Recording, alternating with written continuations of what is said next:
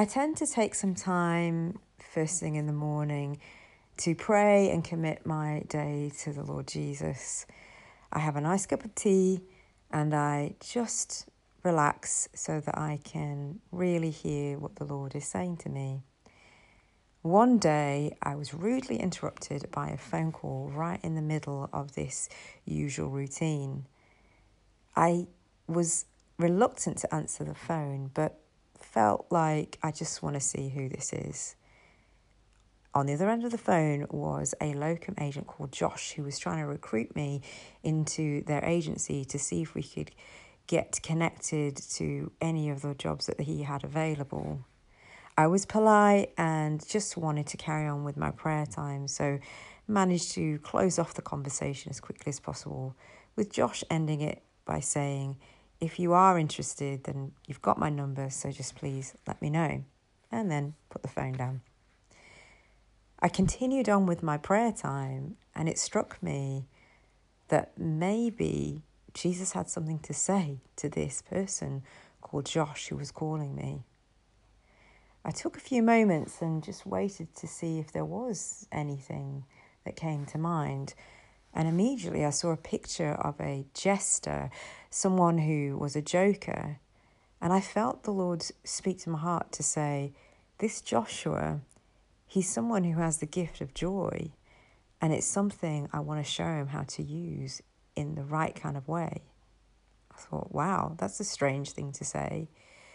But because it felt like a strong impression, I decided maybe it's time to ring him back and tell him what I felt.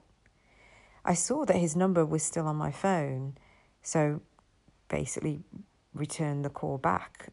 And there was Josh answering it again, and I explained that he had just called me and I had been praying and felt to share the impression with him of what I thought that Jesus Christ was saying to him he was willing and agreeable to me sharing what was Uh, on my mind. And I explained that I just got this impression that he was someone who who liked to make people laugh.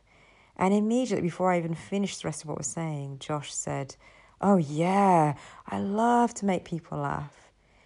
Immediately I felt my heart leap and realized that this, this word probably has some has some meaning for him.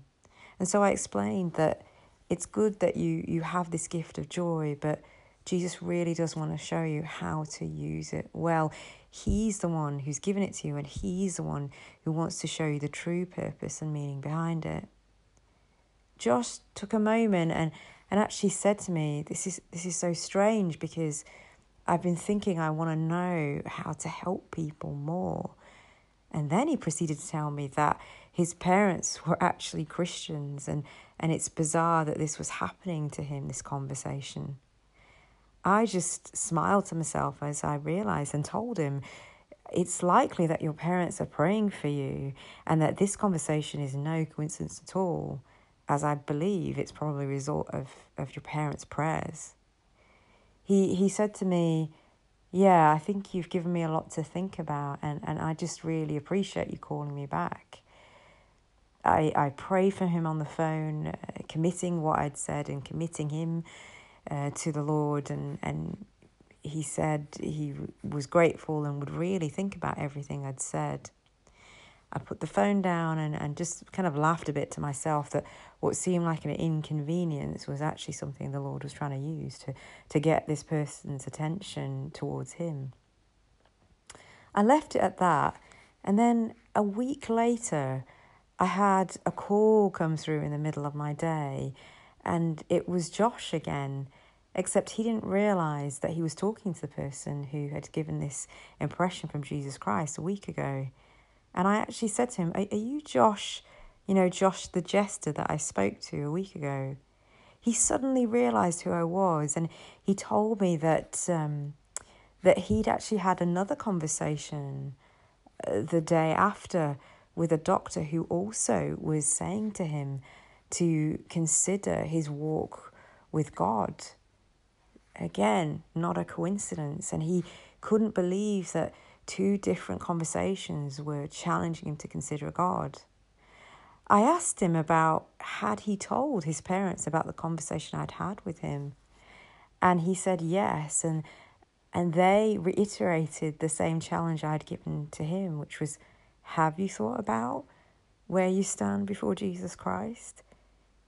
It was like Jesus was using strangers and his parents to really drive home that his drifting away from the Lord was now coming to a place where many people were now speaking back to his heart about reconsidering this place before the Lord Jesus Christ. I I encouraged him again. You're calling me back again, and I agree with your parents. It's time for you to think about where, where do you actually stand, and maybe Jesus is calling you. That was the end of the conversation, and I, I continue to commit him to the Lord in prayer, and again keep praying for the seeds that have been planted in his heart. And so I encourage you, especially those who who are, are praying for family members that don't know the Lord, that any moment you or somebody else could be used for your family member to speak back to them a challenge about considering Jesus Christ.